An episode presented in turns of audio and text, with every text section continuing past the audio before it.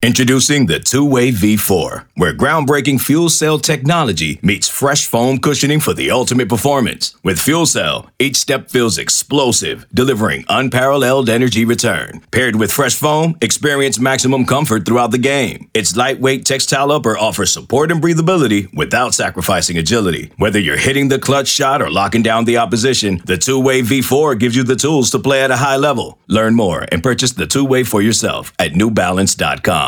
Welcome in, everybody, to another edition of the Go 24 7 podcast. I'm Matthew Bruni, and joining me once again for the new year is Shea Dixon. Shea, how are you doing today? Uh, I'm doing well. I was, we were both there at the women's, bat- we're recording this on a Friday. So we were at the women's game last night uh, at the Whiteout. Definitely the best crowd we've seen, certainly since your time on the beat, but in a long time uh, t-shirts out for everyone. They got out to a big early lead. You can read about Matthew's breakdown on the site, but uh, I guess any initial thoughts on what you've seen a 14 and two basketball team now that really has no business probably pushing the number one team in the country to the brink. Uh, but they did up double digits and then sort of let it slip. What was Kim's reaction? That's what we really need. She was, you could tell she was just like, they're bigger than us is like what what do you want us to do? Like they're they they have like the best big big women in the big girl in the country Aliyah Boston. So that's what's kind of but it was awesome. Like you said I was over 9,000 people there. Alex Bregman was there. Uh Alvin Kamara Kamara was there. Uh um uh Sim, Sim, Seimone Augustus was there obviously. So a lot of fun. Highly recommend for anybody who hasn't been to a women's basketball game to check it out cuz I mean they're like a top 3 team in the SEC and I did not see that coming. So it's a lot of fun. And then we got a basketball men's game on the, Saturday. Uh, ever that right, Tennessee. The, uh, and this is purely football podcast, really, but we'll we'll finish up here with some thoughts on the last night's game. The Boston girl. First off, she was a bucket in purple hair. I, and I googled her, and she doesn't always have purple hair. So I don't know if she was just straight trolling or what she was up to. But she dropped 19 and 18, and literally got every offensive board you could imagine and I walked out of the PMAC and I Googled her and I said, if this girl wasn't like some top five prospect, throw the HoopGurlz rankings out. Yeah. Number one center, number three player in the country, and she's a junior in the country, and then keeps them until they're juniors, and we'll see what uh what that looks like. But fun watching all the girls. Uh, KP certified bucket. Uh, a bunch of the other girls kind of had their moments last night. I think they had three of them in double digits, but got into a little foul trouble. It was all good. I honestly, I thought when they were up double digits, I was like, this, if Dawn Staley doesn't reel them in, this could get kind of nasty here. I thought so too. Sure enough, LSU took some bad shots and, and South Carolina just chiseled their way right back into the game and took the lead and never looked back. Yeah. Um, but like you said, I, I had, I had some, I was like, is LSU actually going to like win this game? For a moment. I was like, are we watching like a top five team in the country and we don't even know it right now?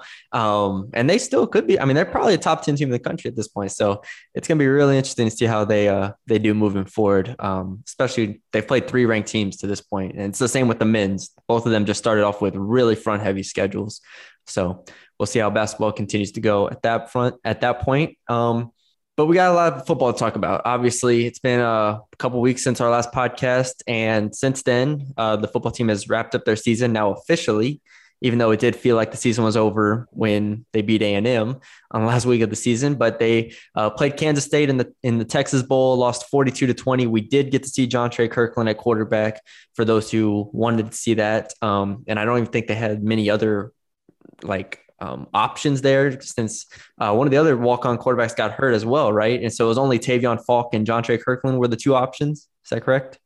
Yes, that's correct. And what I think, who did Nabers get some direct snaps maybe, and then on the last play of the game, Jack Mashburn uh, was yeah. the quarterback, and then tossed it to, I guess, handed it off, and then tossed it to to Jontre for the what was a that last play was probably their best deep ball throw of the season. I mean, that was a right. dime spiral on the right in Chris Hilton's breadbasket running across midfield. So that was probably for me. No, we won't go into the bowl game much, but I will comment that it was fun watching the guys who showed up and played and and laid it all out there. And, and certainly everyone across the SEC sort of commended them for that because you know the A and M backed out of their bowl game very early. LSU had way less players. Certainly could have had an excuse to back out with the coaching transition. Basically, it was all analysts out there coaching, minus a few spots, but uh, they buckled in. Obviously, K State was just going to out physical them and run on them, and they did. But the last play was cool because K State had just been celebrating nonstop pretty much the whole game. And it happened as time expired. So the K State fans like weren't cheering because it was a touchdown, but they'd also won the game. Yeah. And then all the LSU fans were going wild and cheering, even though they had lost the game. And so it was just sort of an odd moment where like LSU was just laughing like, "Hot, that's awesome." K State fans were like, "Well, uh, I guess we're happy we won, Yeah. but we also LSU's cheering, so this is weird." Obviously, obviously it's not the position. game. Yeah, obviously it's not the position LSU wants to be in, but this is kind of again from my time covering North Texas and some G5s programs. That's what it felt like, right? Like you get the late touchdown just to stick it to them one more time uh, as the underdog. So, um, but yeah, I, I watched the second half of the game because the first half I was at uh, Kentucky, uh, LSU versus Kentucky uh, men's basketball, and so I watched the second half and I was like, okay, good. I didn't really miss anything here um, as far as just like Nope. Major takeaways or nothing. There was nothing crazy there, but I, like you said, I'm glad everyone fought, uh, fought hard. I mean, to have 38 scholarship players and to put up a fight in a bowl game is is fun. Especially Kansas State had everybody: Deuce Vaughn, Skylar Thompson. You got on the list of players. So, um, yeah, that that happened on January 4th. We're recording this on the 7th, and since we've last done a podcast, there have been a lot of staff hires. Shea, there, uh, we can run through it. Um, the guys that I have focused on have been the offense coordinator, defense coordinator, offense coordinator Mike Denbrock, um, quarterbacks coach, uh, the new quarterbacks coach Joe Sloan from Louisiana Tech, uh, running back coach Frank Wilson, offensive line coach Brad Davis being retained, um, defensive uh, defensive coordinator and linebackers coach Matt House, uh, defensive lines coach Jamar Cain, uh, defensive backs coach Kerry Cooks, defensive backs coach Robert Steeples, and special teams coach Brian Polian. So, where do you want to start when we look at all the coaching hires? Well, and we'll add this that they have one more spot available uh, that they haven't announced who it would be. We're presuming that's probably on offense, whether it's if Frank Wilson's the running backs coach, then are they who's the wide receivers coach, or Yeah. is it a wide receivers tight ends coach? Kind of how do they shift out the responsibilities? Because so far it was outside of the coordinators, uh, it was just an assistant on that side of the ball, and you kind of put the pieces together from there. So uh, I will note one more hire. We're expecting on-field hires still to come, but let's start with the coordinators. Uh, and I guess I'll ask you about this because you did two pieces: one on Mike Denbrock, who was Cincinnati's offensive coordinator, and then one on the defensive coordinator Matt House, who had been at Kentucky uh, prior to his stop at the Kansas City Chiefs. And you kind of looked at what uh, how he fared in the SEC. You did Denbrock first. Let's start there. I'll give the backstory. You give your immediate takeaways. These two, Brian Kelly and Denbrock, have worked together before at multiple stops. And whenever Denbrock's name got floated around, it made sense for those reasons, right? Like they've got familiarity with each other. Denbrock's, you know, an OC at a place that, uh, yes, Brian Kelly's been before. They were together at Notre Dame, but now at Cincinnati, they've been in the spotlight. They've run a good offense. They've certainly gotten uh, into the college football playoffs, ran into a buzzsaw against Alabama, obviously. But uh, the next day, the word comes out what that Denbrock is taking the LSU job, and not a surprise. It had sort of already been reported a bit, but now LSU fans say, "Okay, cool. What does that mean? What are we getting?" So, get us into the simplest form of it here, Matty B. Is it is it an I form attack? Is it a shotgun attack? Are they under center? Is it a spread offense? How would you what sort of pocket does Matt or Mike Denbrock's philosophy fall into?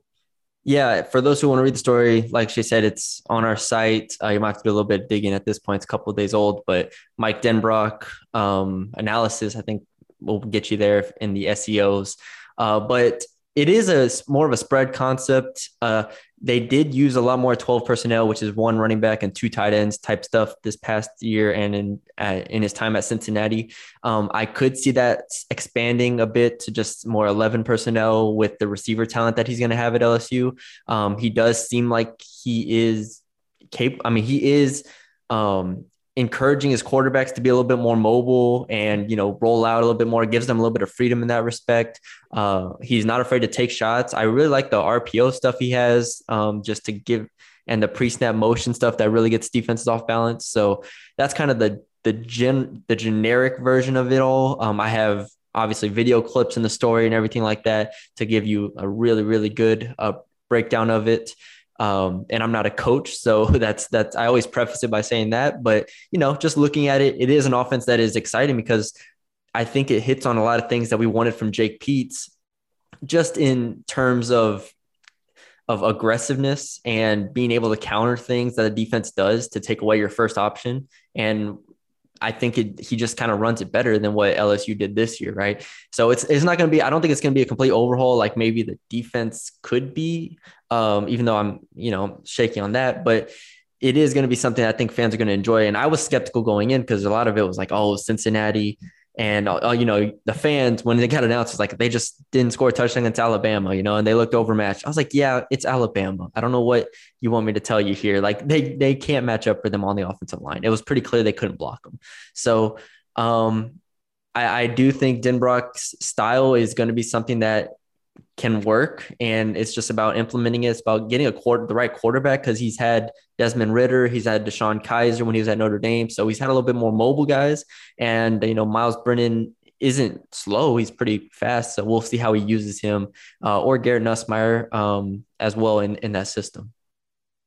What okay, so philosophy wise, we heard Brian Kelly say he was telling recruits, this was from the mouths of recruits, that I haven't hired an OC yet. This is before Denbrock got announced, but it'll be my offense. So when you watch Notre Dame and now you've watched Denbrock, how much are they aligned? And maybe I presume that means run to set stuff up. It seems yes. both seem to like to run the ball. Exactly. Yeah, exactly. Uh, they ran the ball, I believe it was 53% of the time last year, Cincinnati did. And I assume, I believe Notre Dame was around that range as well. So it all kind of starts with the run. Uh, and I think that's where the offensive line is just going to be huge. We knew that going in. Brian Kelly's offensive lines were going to be the staple of this offense. Uh, if he can manufacture offensive lines, the and the offensive line talent he had at Notre Dame, I think that LSU is going to be in really good hands because off of that, I can see Den I can see Denbrock's passing schemes kind of off of the run really, really well. So if Brian Kelly comes in, it's like, you know, obviously you want to establish the run. And if we, I think one thing we forget is early in the LSU season, just how much they did not run the ball because Ty Davis Price had the Florida game, and we thought, you know, late in the year, we are like, okay, they can run the ball now. Early in the year, we've the LSU didn't run the ball at all. And so I don't it. yeah, I don't think that that's an option under Brian Kelly and under Denbrock. I think it's pivotal. And I think if nothing else, they're gonna attempt it in every single game. So yeah, no, you you hit it the nail on the head. The run game is gonna be kind of the common denominator between the two. And then what they do off the run game, I think is where Denbrock can really excel. You touched on in your piece as well about interesting wrinkles that Denbrock's had when he's had a quarterback who can run the ball. And they, I mean, you noted yeah. they'll give it to him six, seven, eight times a game on design, you know, designed quarterback runs. Miles Brennan, I guess to me, wouldn't fit that. Like he's had multiple injuries. Are you really trying to run him the whole time? He could be yeah. a pocket passer for you. Where do you see beyond? Okay, we know what they'll get from Brennan. We've seen him play even in three games. He was an 1,100 yard passer. He can throw the football. Probably won't run it a ton, but does Walker and Nussmeier and maybe who they have in the future trend more towards mobile quarterbacks? I think you know because Max Johnson, I think would have is the mo- most mobile out of that group, and obviously he's he's gone. So I think you look at Nussmeier, and I think he can throw on the run. I don't look him as a runner. Uh, Walker Howard's another guy I think can throw on the run, uh, but isn't quite that Desmond Ridder type, you know, that we saw with Cincinnati this year, where they were running quarterback powers, quarterback um, draws. And so that is an element I'm interested to see is how does he use Miles Brennan? Because um, I don't, I I need to see Miles Brennan more, you know, since we've seen him last, which is three games into the year in 2020. Uh, but I just don't know if quarterback read options is going to be the type of thing that Denbrock's going to install. I think it's going to be kind of, I don't want to say basic starting off, but it's going to be probably more just st- start off with the run, establish the run, and then just pass concepts off that. So I don't I don't see it being as dynamic uh, as far as with the quarterback run game early on uh, in his career. So we'll see. And he's also not to take a shot. DeShone Kizer. Uh, DeShone Kizer was a second round quarterback. He's a good quarterback, and Desmond Ridder was a really good quarterback as well. So, but these quarterbacks that he has in the room this year and moving forward are going to be kind of just really, really good passers of the football. So we'll see what he does with that. Um, if he expands off of that as well. There's a lot of unknown, I think, going into this because Denbrock and Kelly haven't worked together since what 2016, I believe. What uh, when you think about uh, as well, and we'll wrap up with this question and then we'll switch to defense. But you've talked about the philosophy; they'll run two tight, two tight ends at times. Uh, he'll still spread it out but run it. Um, we talked about the mobile quarterback usage, and you pointed out here that at different points in his career is really favored when he gets one-on-one matchups with you know their guy. They like to take he'll take the deep shots, and so you could say, okay, if he sees Kayshon Boutte getting one-on-one coverage without safety help, he's going deep to him. If you think from Will Fuller to you know whomever Cincinnati's had, they've never had Boutte and they've never had a Boutte Fuller's certainly a great player. Yeah. But a Boutte and a Nabers and a Thomas and a Jenkins and you know you continue to go Jack Bech, you go down the line. Yeah. Are you curious to see if that forces Denbrock or allows Denbrock to maybe stray from what his normal philosophy might be, given you're going to have more weapons at receiver than you've ever had. You can run the ball sure. all you want, but you've got options when you, if you want to throw the football. Oh, for sure. And that's the one thing when I mean I watched the Notre Dame uh, back in 2015, uh, and then I watched some Cincinnati uh, this year, and Cincinnati against Houston especially, and that's where the athletes are kind of comparable on the outside. And he threw a lot of one-on-one stuff, like just a lot of. Uh, if he saw that it was a one-on-one matchup on the outside, he gave rid of that green light a lot. So that that is an area that I'm really fascinated to see because it felt like Denbrock, just watching his offenses, it felt like, all right, this is what my team is good at, and this is the skill set that we have. And if you give him a Kayshon Boutte, Malik Nabers good on the list of talented receivers that LSU has and can get, this could be really, really exciting and dynamic because I think he's an aggressive offensive coordinator. I, I think he's, even though he lines up in like 12 personnel at times and can line up a little heavy, he's not. I mean, he looks for the explosive plays. I think more than people give him credit for. So that that is something I'm I'm looking forward to seeing from from him. We'll flip over the defensive side now. Matt House, he was with the Kansas City Chiefs as the linebackers coach, but before that, he was at Kentucky and uh, for a few years. And Kentucky's obviously been very good across a stretch of uh, of time now under Stoops, where uh, they've continued to be competitive in the SEC East and get big wins over teams like Florida. Um, let's start just basic concept. Is it fair to say that he is a 335 staple type person, or is this a multiple defense type look? It I at Kentucky it was a 335, uh, pretty comfortably. Uh, I could see it being a little more multiple, maybe 425 type stuff.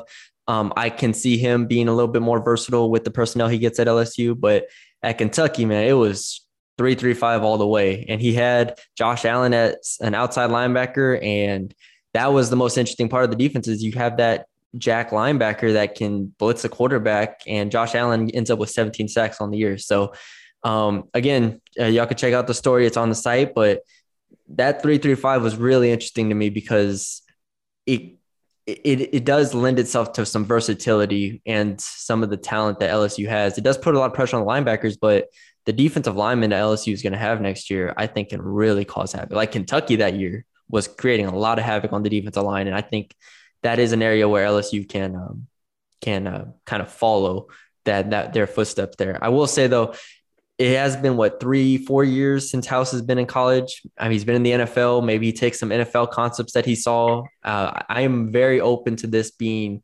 different than what it was in 2018 for Kentucky. Uh, but just looking at that 2018 film of Kentucky, it is a aggressive defense, uh, a zone heavy defense, and something that worked really well for them. Obviously, I think they held teams like 16 points a, a game that year. So great, great resume, great um, defensive coach, and I'm I'm excited to see how kind of how he uh, schemes it up at LSU. Um, let's say it's a three-three-five, Matty B where does BJ Ojulari? People would say that BJ Ojulari might be their best returning defender. I know Maason Smith. There's a lot of really good young guys, yeah. but Ojulari will be a junior. His brother was a first round draft pick. He's already said he's coming back, not transferring out. He seems to continue to get better and better. He was the third down pass rush specialist for a lot of time. Then he became a full time starter when they didn't have anybody else. But he's starting. What? How big of a piece is he to a defense like what House wants to do? He's he's probably the most important piece, honestly. Uh, and that's where, uh, like I said, that Josh Allen outside linebacker type role, we saw BJ Ojulari kind of touch on the outside linebacker when they went to three four this year. Uh, once after the bye week, and Ojulari and Mike Jones at the outside linebacker positions did really well. I think Ojulari is more of that aggressive outside linebacker slash def- defensive end that House would use in that three through five system, and that's what's exciting to me. And that, I think that's what has the fans excited is kind of unlocking BJ Ojulari on the outside there because he is so versatile. He is so fast. He's so talented. And you give him that opportunity. I mean, we could be looking at a guy that ends the year with double digit sacks.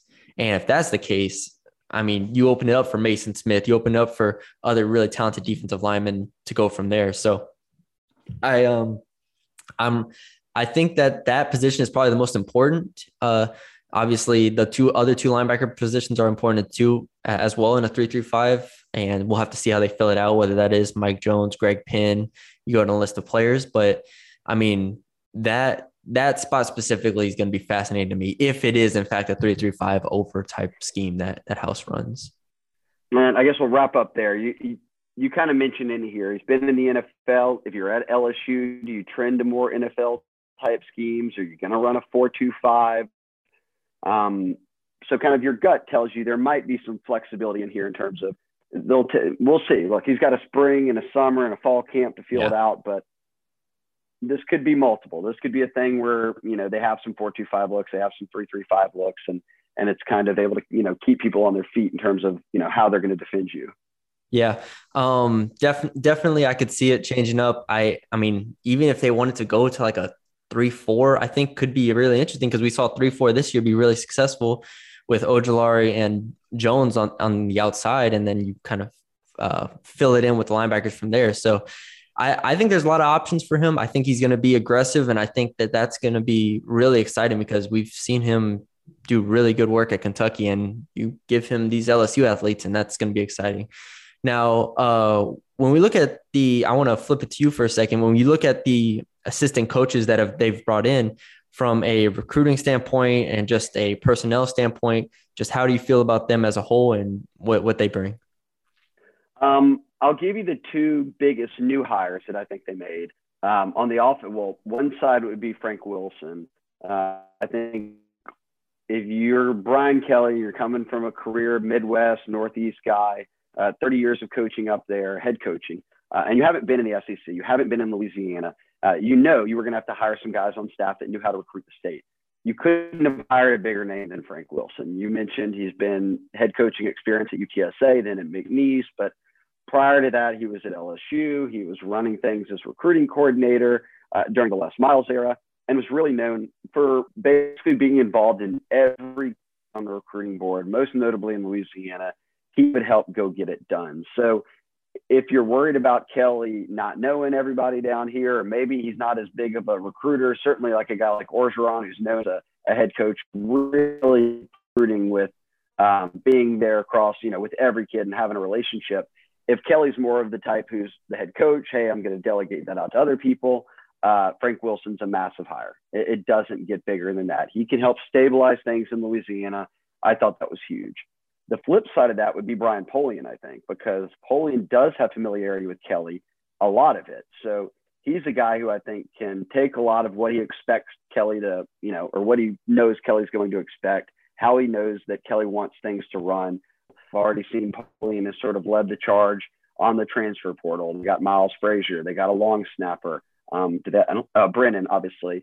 Um, but he's the guy kind of handing out offers and, and sort of feeling out that bridging the gap on how to rebuild the roster. Notre Dame, he ha- had a recruiting coordinator title. They haven't given out that title yet. Uh, at LSU, you'd presume it'd be him or Frank Wilson. Um, so I think those two guys are massive pieces. They help with recruiting, they help with team, you know, everything. You look from there. I the one guy who was retained was Brad Davis and Matty B. I think you have to feel like, especially with what you saw from him through the bowl game, and we got to hear him speak, and we got to hear the players talk about kind of what he means to them. I think Brad Davis won over the team uh, across that stretch, and and they really have a lot of respect for him. And we saw the O line look. He had just gotten here. They signed four or five guys. Some of them were even committed. Campbell and them were committed before Brad Davis even got here. But those guys also they had a great relationship with him. I guess you can share your thoughts, but I like that hire a lot.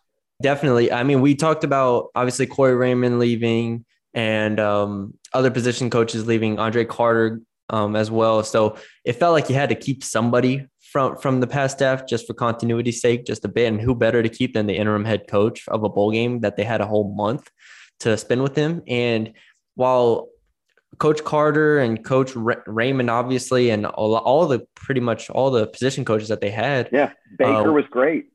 Yeah, Baker. I mean, all of them, they're great coaches. You're going to get great coaches at LSU but when you have a coaching change, you have to change things. Like you can't just expect him to retain half of the staff here and move forward, especially with a guy as pedigreed as Brian Kelly, who obviously knows what he's doing. So it, that was never really a problem to me. Like obviously you want to keep Corey Ram, you want to keep Mickey Joseph and all those guys, but at the end of the day, it happens. It's part of turnover, and it's part of if you really want to rebuild this program, you have to rebuild it from the from the bottom up. And so that's where it kind of starts. And so I don't think anything was wrong with any of those coaches. You just, it's part of the rebuilding process. And so that's what's going to be interesting to me is how Kelly, not only how he constructs this, this uh, coaching staff, because it's almost done to this point, but how they kind of approach the, the talent acquisition aspect and then just building relationships as well. So um, that's what I'm excited to see moving forward here. Do you got anything else on the coaching staff before we move forward?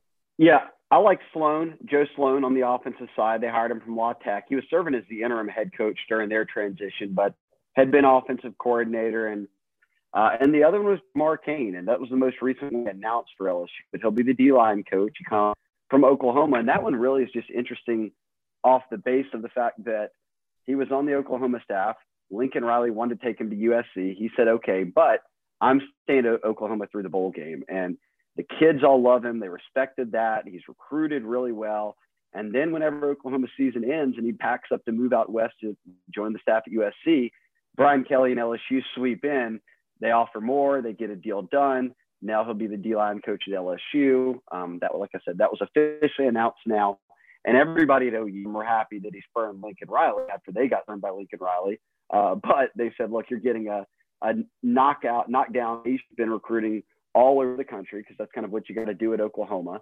Um, and the players on the roster seem to have developed well. He's risen up the ranks quickly because he was at a bunch of other schools doing really well. Arizona State sort of kept moving up all the way to OU uh, and now LSU. So I don't point to any of these hires yet and say like, I don't get it. Like that guy's like seven years. He's from the NFL and it's a retread hire. Like none of that's really going on right now. Okay, picture this. It's Friday afternoon when a thought hits you. I can spend another weekend doing the same old whatever, or I can hop into my all-new Hyundai Santa Fe and hit the road. With available H-Track all-wheel drive and three-row seating, my whole family can head deep into the wild. Conquer the weekend in the all-new Hyundai Santa Fe. Visit HyundaiUSA.com or call 562 for more details. Hyundai, there's joy in every journey.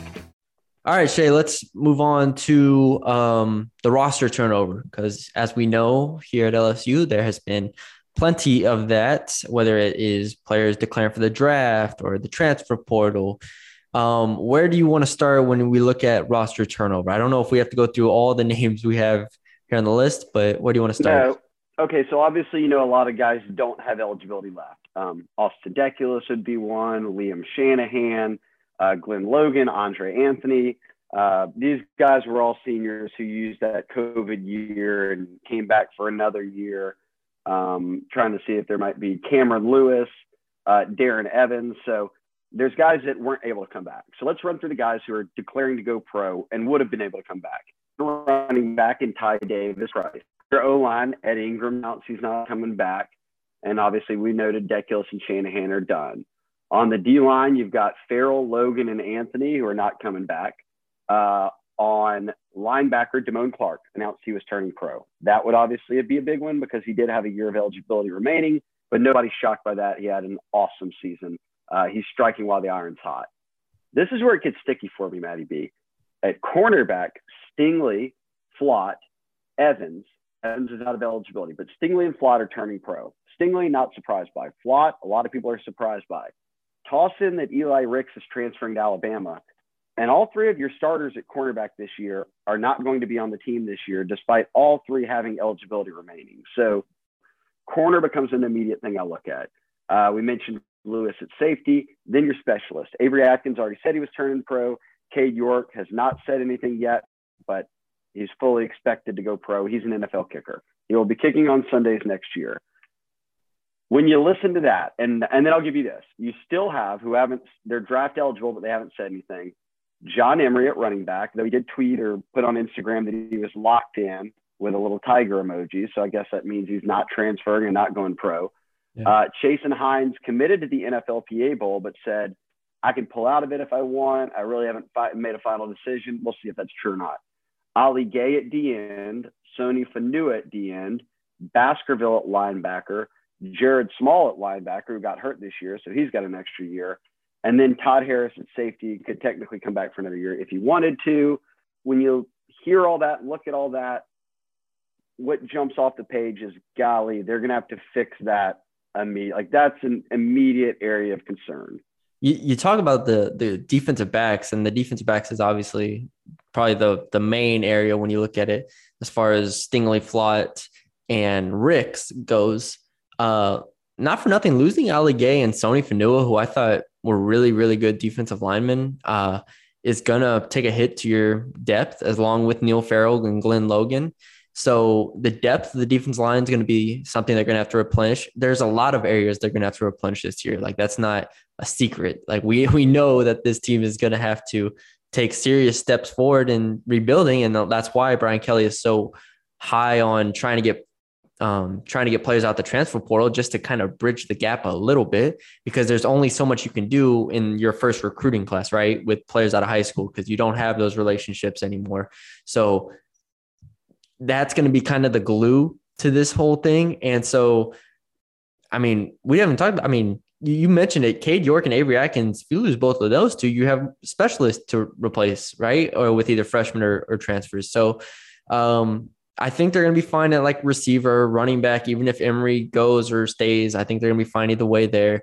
Um, quarterback, we know what they are at quarterback. So, and you return guys like Jack Bech uh, at receiver. So, I think you're really just looking at the secondary and you're looking at depth across the board, defensive line, linebacker. I mean, linebacker depth. Like, would we even know what linebacker depth looks like at this point? I mean, we've never. Now, Josh White was hurt all year, but Sampah's been hurt, or you know, maybe academics at times. Either way, he's been here a couple seasons and has never really played.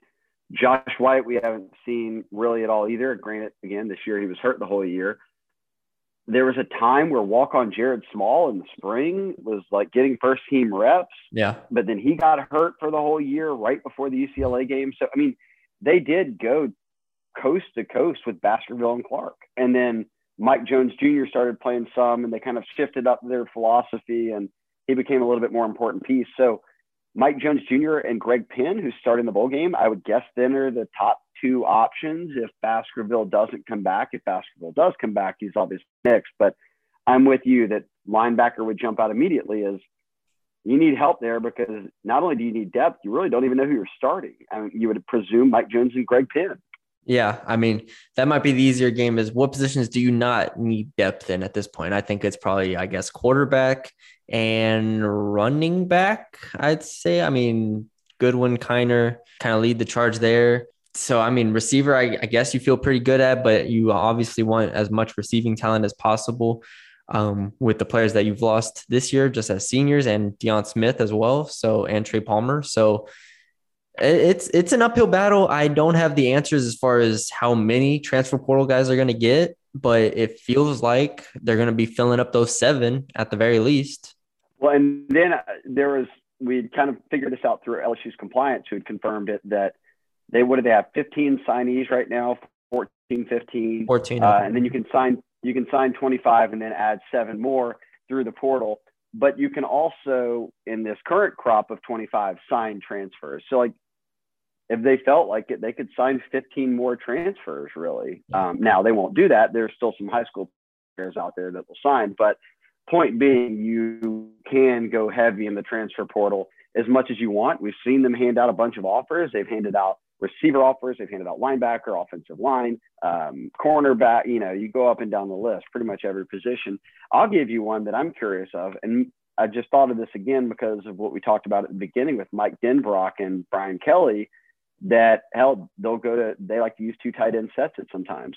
LSU doesn't even have two tight ends on the team right now. I was gonna say you got Kole Taylor on scholarship, who sort of took a backseat to Jack Bech. and then when Jack Bech moved to receiver, Mashburn, the walk on, started. And so once again, Kole Taylor was behind. So you've got Mashburn, who is a walk on former high school quarterback, and you've got Kole Taylor. And then they just signed Mason Taylor. So yeah, you've got three guys, but one's a true freshman. One in Kole Taylor is a guy that is probably more of a receiving threat. That's what he did in high school, certainly. So he's not like a pure blocker or any of that. And then Mashburn, who can just block for you. I'm wondering, looking at portal tight end or two, uh, given how much they would like to use them in the offense. It's just, I know tight end's not the sexiest position to talk about. And, and we thought everyone got excited when Arik Gilbert signed and then he lasted six or seven games. And everyone got excited when Jake Johnson, the number one tight end was coming. And then he flips with his brother to A&M. So rough run on tight ends, bad fortune. Um, I'm curious how they sort of fix that. I mean, it's like – for so the tight end position is interesting because I agree they, they need transfer portal tight ends, but they need transfer portal a lot in a lot of areas. And while we've seen offers go out, as far as just social media goes, we've probably seen what 10, 12 offers, something like that in the portal. Yeah, something like that. Yeah and it doesn't feel like they've been really serious offers, really outside of Miles Frazier, right? Like kind of like guys that are like picked up 15 offers in two days type thing. Yeah, yeah, like Jacob Cowing from UTEP. So I watch a lot of Co- Conference USA football. Jacob Cowing from UTEP is a really, really good receiver and uh, at the G5 level. He's probably going to be a good pickup for Arizona, where he ended up going. But it's like when I saw that offer, I was like, okay, yeah, they could they could use Jacob Cowing. And then it never really felt like anything subsidized off it. It just feels like a lot of I don't want to say empty offers, but it feels like a lot of offers where it's like, yeah, we're gonna just put this one here, put this one here. And Miles Frazier, the one that you know they actually like went a little bit all in on, they end up getting. So I'm waiting for that kind of push right now. And you can maybe correct me if I'm wrong, but that's just what it feels like right now. Yeah, I think that for sure. It seems like they press. I mean, they brought Frazier in on a visit and all that. Granted, we're in a dead period right now. Yes. We'll see who they bring in for visits when we get out of it, but um, maybe we just haven't seen either. Yeah, it's been a lot of offers, and maybe that's what you do. If you've got five or six receivers that you're like, okay, I like them, they're solid, and then they're getting offers from 15, 20 schools. All right, well, let's throw our hat in the mix with all of them and see which one of them kind of bites and is kind of serious about. All right, I'm I am pretty interested in LSU. Um, I could see it being that kind of approach, which is fine. And when you've got 15, 16 spots to fill, and you know you got to go heavy in the portal there's no reason really to not just throw. I mean, you can throw your hat into the name for every kid. And as you mentioned with the UTEP kid, if you ultimately say, we may be able to get someone a little better or whatever it might be, then you just don't press them to commit. It's not a yeah. big deal. You've got the offer out there that's at least got your foot in the door and, and you figure it out from there. Yeah, exactly. So yeah, we've already covered the players transferring out on on previous podcasts. Um, you you went through the players uh, without eligibility left, so that was good. Um, I think we've covered pretty much all of the yeah. all of the roster so turnover. Trans- and you're transferring in would be Brennan, Miles Frazier from Florida International, the offensive tackle that we presume is a day one starter there, um, maybe even at left tackle. And then Slade Roy, the long snapper. We did not see Quentin Skinner, their scholarship long snapper, in the bowl game, so maybe that has something to do with it. Um, but yeah, just three guys coming in so far. We'll obviously update you guys on uh, on what else we hear.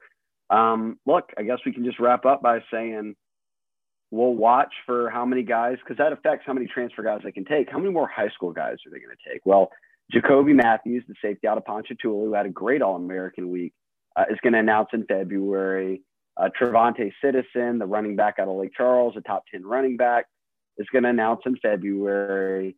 Both those guys have been committed to LSU before. Um, obviously, it was under the Orgeron regime, uh, and then they decommitted. So do you get them back in the boat? Um, certainly, the staff will be working hard there in January with school visits and in-home visits and trying to get them on official visits. And Harold Perkins has been a popular linebacker name that's remained unsigned. He'll sign in February, but he committed to A&M uh, this past weekend. So, you know, did they get anything there late trying to push him to get him on campus and change his mind? We'll see. Um, and I know people talk about like tight end Danny uh, Lewis at Westgate had a big state championship game. He had been committed to Cincinnati, where Denbrock is coming from. Do they make a move on him? But I don't think you're getting beyond, at least in Louisiana, you know, three, four, maybe five guys that you offer, and and maybe yeah. you get a few of them, and, and maybe a couple others stick with what they're doing or whatever it might be. So I'd expect them to sign that, you know, three, four, five more high school players, and and don't you know no need to reach on anybody don't just offer a guy that you don't really think will maybe ever even play or as a super long term guy feel good about the guys you want and then just go into the portal. When the dead period ends who do they start bringing in? Because that changes it from hey we offered you to hey we're really serious and we want you to commit. So come to campus with your family and spend time around us and check it out.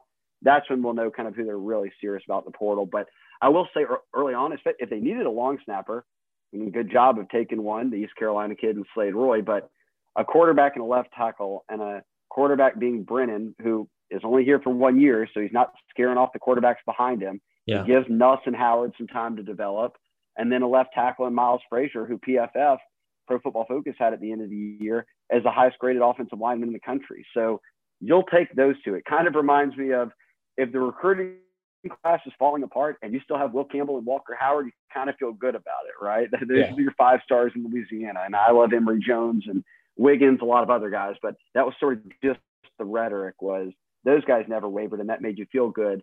I think to start out the portal, the fact that you got a quarterback that starts next year and a left tackle that starts next year, that you both know what you're going to get out of them, I think is a, a really nice start.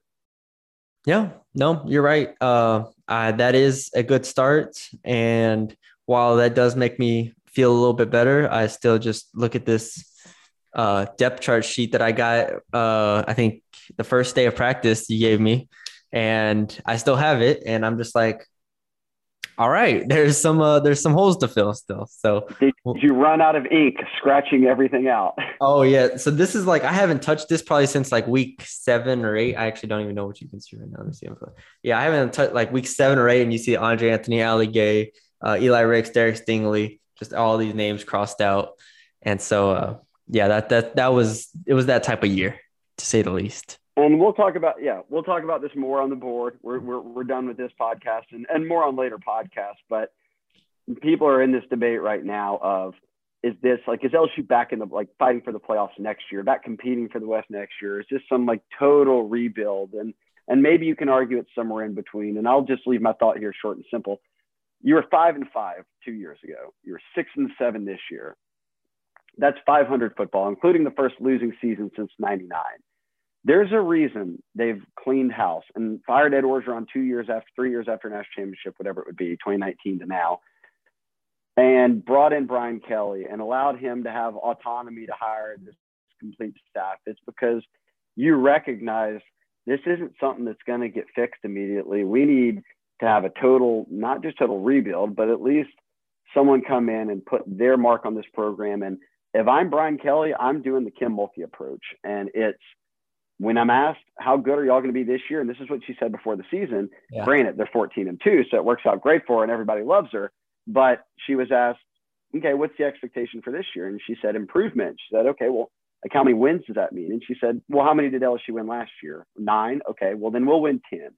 That's all I can promise." Yeah. And I can win you one more game than they did before, and then we'll see where it goes from there. So if I'm Brian Kelly, and he ain't going to go out there putting out picks, but I'm saying we'll win at least seven games and we'll see how far it goes beyond that. But maybe more importantly, we're going to rebuild this roster. We're going to retain guys. We're going to reset the culture. Uh, we're going to have guys not academically ineligible across the board, where you're going to the bowl game with 39 guys. Um, and if you've instilled that sort of new approach to the program and you win seven, eight games, you're going to win more than that the next year because you've now pushed yourself back into the right direction. So we'll have plenty of time this offseason to debate how good they'll be next year. We don't even know what the roster will look like, so it's sort of too early to do that. But I do think this is, I'm not carrying any sort of expectation that this is some double digit win team. If they are great, um, but I think there's a reason that if the roster is really where it's at, and we're seeing it, and academics are where they're at, and perhaps that has been affected into the spring and and into the summer, it's not going to happen just like that. You, you know, you snap your fingers and everything sticks. So give it time, patience, LSU fans. I know that's not easy coming off a couple of lackluster seasons, but what you're hoping here is that you have some improvement next year and then you see where it goes from there because as we've noted in the podcast already, Brian Kelly and Nick Saban have the two best win percentage across college football. He knows what he's doing. Whether that happens in year one, maybe, maybe not. He's probably not taking over a roster that was just depleted, but the future appears to be in good hands, uh, at least if if you're asking Scott Woodward, who paid him a lot of money to come in here and get the job done. Yep, uh, I couldn't have said it better myself. Uh, and not for nothing, this SEC West it looks like it's getting better by the day. I mean, Ole Miss, Mississippi Zach State. Evans, Ole Miss. Yep, yep. Texas A&M's continue to improve. Um, Alabama, like we've talked about, so it's not going to be easy for LSU, even if they do hit their ceiling next year. It will be hard every single game in the SEC. So, you know, you take it for what it is, and you instill and you instill your culture, and you just go from there. I don't have expectations for next year yet. Maybe ask me come like June, and I'll be out here yelling for nine wins. Who knows? But yeah, there you go. But that is all we have for y'all today. We appreciate y'all joining us. Uh, if you are listening on Spotify, uh, feel free to follow, send to a friend. On Apple, send us five, leave us a five star rating and review. Uh, check us out at go247.com. Uh, check us out on our board. Uh, if you're not a VIP subscriber, you can become one for $1 for the first month. So take advantage of that deal. Um, and yeah, uh, Shea, myself, and the entire staff, uh, thanks y'all for joining us, and we'll talk to y'all later. The baseball season is in full swing, which means you need to listen to Fantasy Baseball Today, part of the CBS Sports Podcast Network.